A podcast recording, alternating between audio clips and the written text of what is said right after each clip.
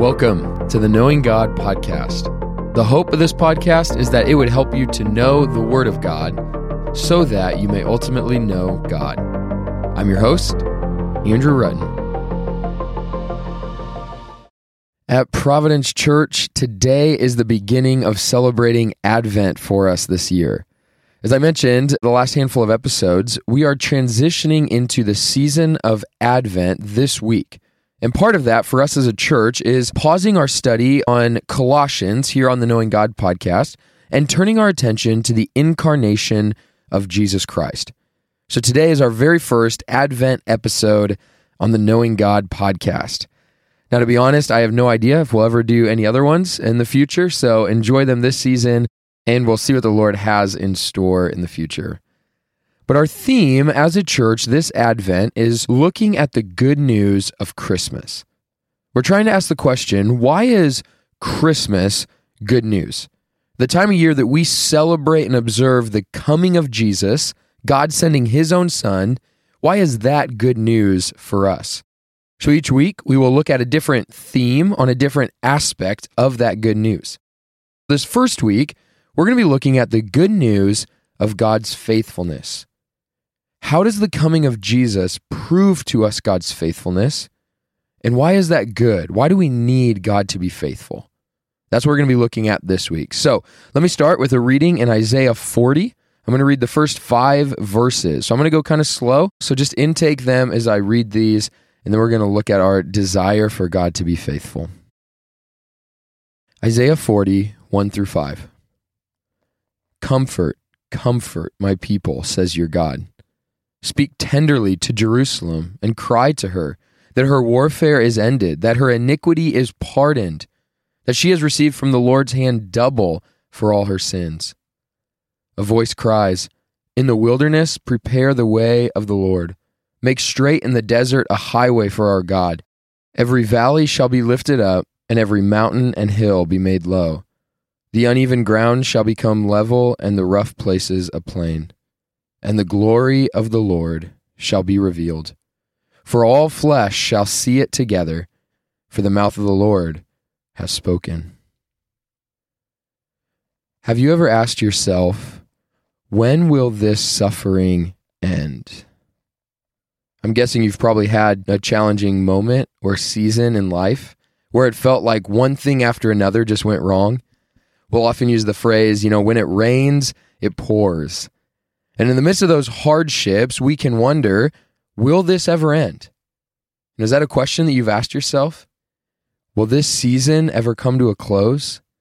Will the relationship turmoil ever be resolved? Will the physical pain ever be healed? Will the spiritual dryness ever be nourished once again?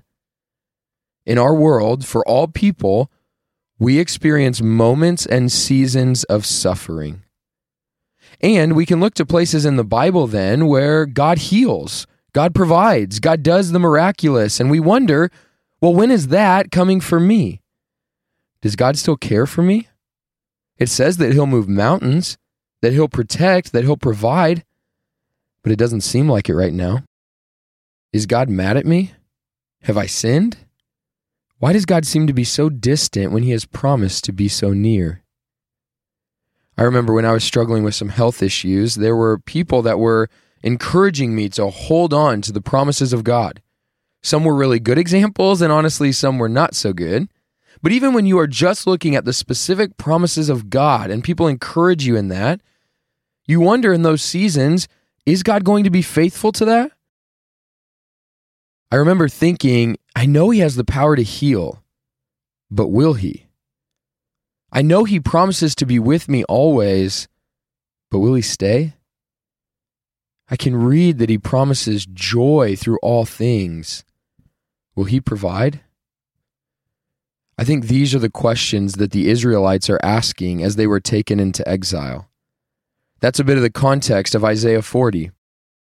In Isaiah 1 through 39, he speaks of the sin of Israel and the nations all the ways that the nations have wandered from God, walked in evil. They haven't loved their neighbor and worshiped false gods.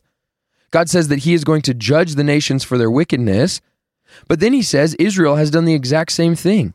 and he is sending his people into exile because of their disobedience. If exile is a new word for you, it just means that all the blessings of God are taken from them. They're scattered as a people, they're taken from their land, and the intimate presence of God leaves them. Think again about a situation where you've wondered if God was going to be faithful. Would his promises stand true? And would he deliver when all of life is telling you not to trust him? That's what the Israelites are wondering before Isaiah 40. Then God speaks Comfort, comfort my people, says your God. In the midst of a tumultuous circumstance, God promises that one day he will offer comfort. One day God would come again for his people. One day God would fulfill his promises to save his people and be faithful to his side of their relationship. And verses 3 through 5 tell of a time when someone will cry out in the midst of the wilderness that people must prepare a way for the Lord. Meaning, the Lord is coming, he's coming for his people, and when the voice shouts of his coming, we must prepare. The imagery given in this chapter is like preparing a clear path through the deserts and through the wilderness into the city. It's clearing a path for the Lord's presence to come near. Make yourself ready. Prepare him room. And when we do, verse 5 says, the glory of the Lord shall be revealed. Now, all of that sounds great, but think about hearing that for the first time. When they hear these words, they're not experiencing that. All God's promises seem to have fallen apart. All the people know is darkness and despair, exile and turmoil. When all circumstances point to hope lost, God promises hope to come. What does it feel like to have all your circumstances point to hope lost, but hear the Lord promise hope to come? That longing for that hope to come, that is the longing of Advent. Will the Lord come? Will he respond? Will he answer? Will he be faithful? Will this suffering ever end? He promises hope one day. But this day, in the season of Advent, we wait. We long for his coming, we prepare him room, and we await for the day when the light of the glory of God will pierce through the darkness. Friends, may God bless you and keep you. May He give you favor, grace, and peace.